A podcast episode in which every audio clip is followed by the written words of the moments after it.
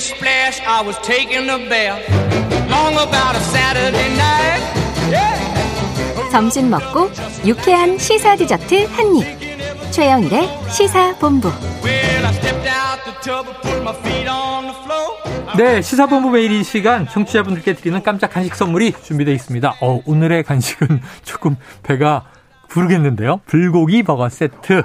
야, 자, 코너 들으시면서 문자로 의견 보내주시는 청취자분들에게 불고기 버거 세트를 쏘겠습니다. 짧은 문자 50원, 긴 문자 100원이 드는 샵 9730으로 의견 많이 보내주시고요.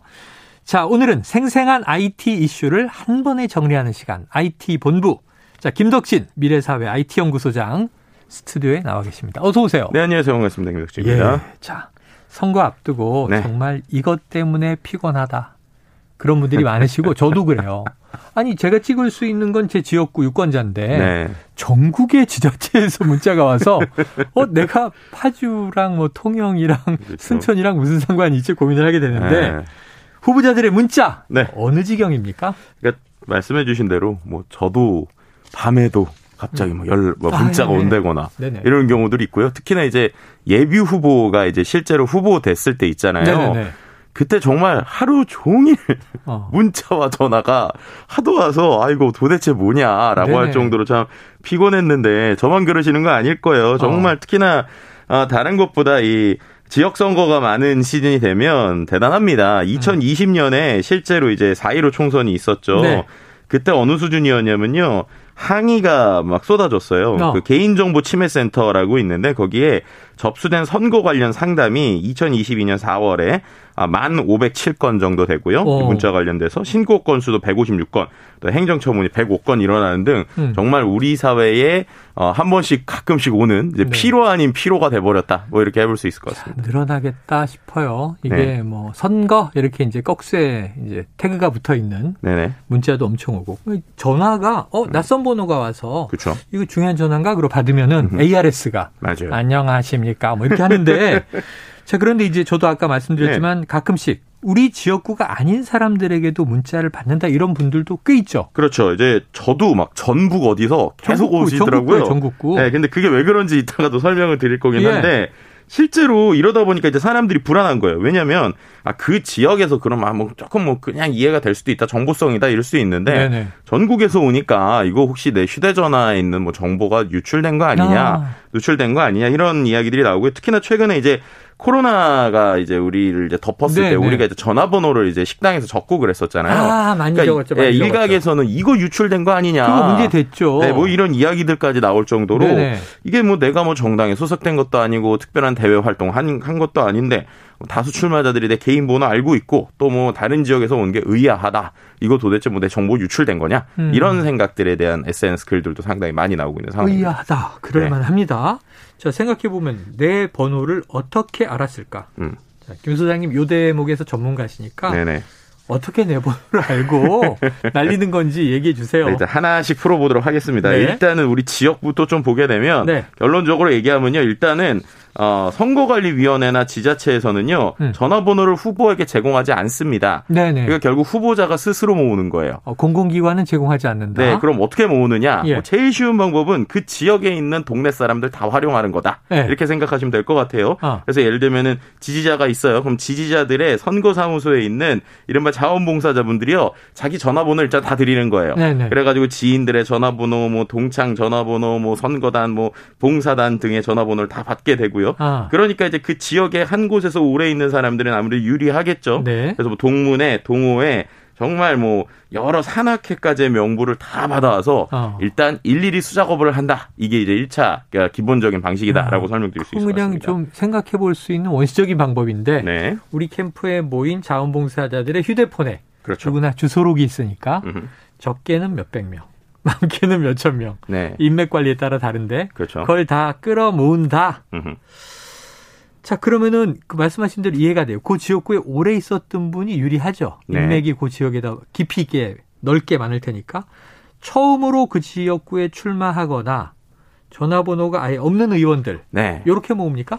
이게 이제 최평님이 왜 네. 전국에서 전화를 받는 문자를 받는가의 예, 예, 답이기도 예. 하고 아니 살았던 지역은 네. 이해를 해요. 예전에 제가 의왕시에 살았어. 그렇죠. 근데 의왕시에서 날아와. 그럼 어 아직도 여기 내가 사는 걸로 돼 있나? 네. 뭐 이런 궁금증이 제가 추정할 있는데. 네. 땐 아마도 전국에 자차를 몰고 다니셨을 확률이 높다. 이게 무슨 말이냐면요. 어. 실제로 전화번호 없는 의원들은 일부 네. 이런 모아주는 브로커들이 있다고 해요. 아. 그리고 이제 관계자들이 있습니다. 네. 그럼 이들이 어떻게 하느냐? 일단은 택배 전화번호 어, 어. 그리고 동네에 있는 아파트에 있는 차에 있는 주차 번호 아. 이런 걸 다 모은다고 해요. 아하. 그리고 이제 또 더 급하면 예를 들면은 그 지역에서의 대리운전 기사들의 번호라든지 네. 배달앱의 번호라든지 이런 어. 것들을 계속 이제 모으게 되는 거죠. 그래서 뭐, 어, 이제 저도 아마 그 지역을 왜 갔을까 했을 때 그 지역의 아파트 어디다 주차를 했을 때 아마 그 번호를 이제 본 건가? 이런 생각이 들게 그 되는 아파트에 거예요. 주차돼 있는 차량들은 대체로 뭐 그 아파트 주민 차량일 가능성이 높으니까. 그렇죠. 그러니까 특히나 이런 식으로 뭐 대선보다는 어. 총선이나 이제 지방 선거가 있을 때 그런 게 어. 아무래도 효과가 있겠죠. 워낙 적은 데서 몇백 표, 몇십 표, 심지어 어. 몇표 차도 나니까 그렇죠. 그 지역에 있는 전화번호를 다 적는 거예요. 그러다 보니까 지역 경계가 명확한 네. 총선이나 지방 선거에서는 엉뚱한 후보 혹은 근처 후보 네네. 아니면 내가 전국을 돌아다닌다라고 네네. 하면 그것 때문에 이제 문자를 많이 받게 되는 그러니까 경우들이 우리는 늘 상당히 뭐가 해킹된 거 아니야? 네. 어디 내 DB가 이제 유출된 거 아니야 그러는데 네. 말씀하신 대로 제 번호를 제가 그냥 흘리고 다니네요. 아, 그리고 또 한 가지가. 있는데 네. 이것도 좀 놀라운 건데요. 네. 이건 실제로 이제 과거 2020년에 한 언론사와 이제 네. 이름을 알리지 않은 어떤 그 국회의원과의 통화에서 나온 내용인데 음.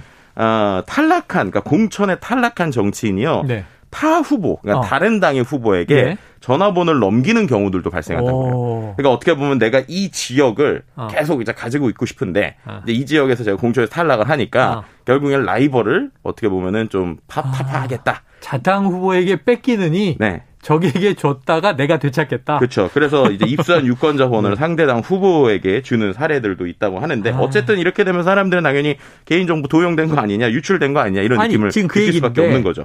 지금 뭐 제 차 있는 걸 수기로 적어 갔든 뭐 사진으로 찍어 갔든 어쨌든 문제는 전 동의한 적이 없잖아. 그렇죠. 근데 제가 동의하지 않은 내 전화번호를 가지고 나에게 막 문자를 한다. 음.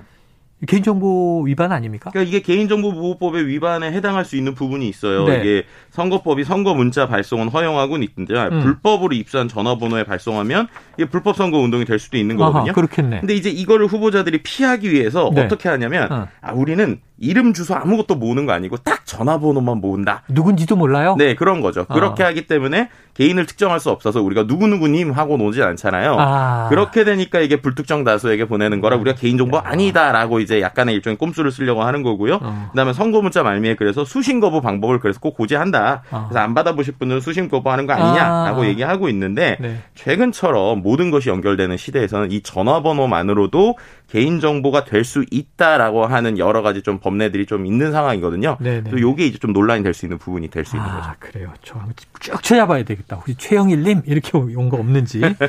자, 근데 원래 유권자들에게 보낼 수 있는 문자는 횟수가 제한돼 있다면서요? 예, 맞습니다. 실제로 선관위에 따르면요, 선거 문자 발송은요, 공직선거법상 허용된 선거 운동 중에 하나예요. 네. 그런데 어떤 거냐면, 한 전화번호 한 개를 어, 후보 한 명이 선관위에 등록을 하면 네. 그 전화번호 하나로 한 사람에게 최대 8번까지의 문자만 보낼 수 있습니다. 그 선거 기간 동안. 네, 그렇죠. 그러니까 8번 이상이면 불법이고, 네네네. 그리고 내가 등록한 번호가 아닌 경우에 다른 번호로 또 갔다. 아. 이것도 불법인 거예요. 아하. 네, 그래서 실제로 불법을 하게 되면은 어, 예를 들면 이제 수신 거부 의사를 밝혔음에도 반복적으로 보내면 네. 후보자가 1년 이하 징역 또는 100만 원 이하의 벌금형을 어. 처할 수 있고요.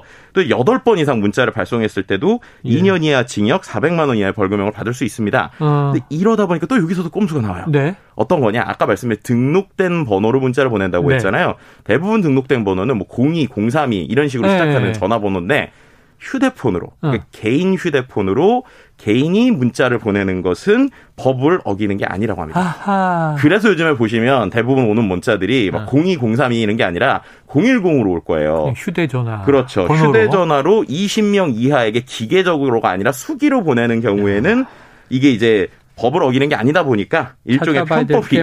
계속적으로 좀 생기고 있는 아, 상황이다. 이거 좀 알려주세요. 끝으로. 네. 어떻게 해결해야 돼요? 이거요. 그 항의하시면 됩니다. 어떻게 하냐면요. 아니 근데 항의가 어떤 네. 거냐면요. 전화 오잖아요. 전화해 가지고 내 개인 정보 어떻게 아셨죠를 물어볼 수 있어요. 네네네. 그래서 대답을 못 하잖아요. 어. 이게 이번에 바뀐 건데 구체적으로 대답을 못 하면 개인정보 보호법 20조 위반으로 3천만 원 이하의 과태료를 받을 수 아. 있습니다.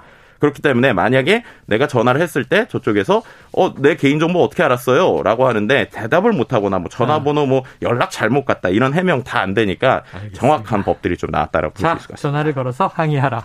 아유, 한 100통 걸어야 되겠네. 제 전화 이 번호 이그 비용도 많이 나가겠어요. 그러니까요. 솔직히 저도 이것 때문에 네. 한 건데 그냥 제일 중요한 건 후보들이 좀 제대로 법 좀 지켜야 되는 거예요. 중요하죠. 네. 알겠습니다. 오늘 선거철 중요한 정보를 들었습니다. 김덕진 미래사회 IT연구소장과 IT본부 함께했습니다. 고맙습니다. 네, 감사합니다. 자, 불고기 버거 세트 받으실 분은요. 3929-1451-0307-2676-2743-1957 6723번님입니다. 자, 최영일의 시사본부 오늘 내용 여기까지고요. 저는 내일 오후 12시 20분에 다시 돌아오도록 하겠습니다. 내일은 5.18입니다. 자, 지금까지 청취해주신 여러분 고맙습니다.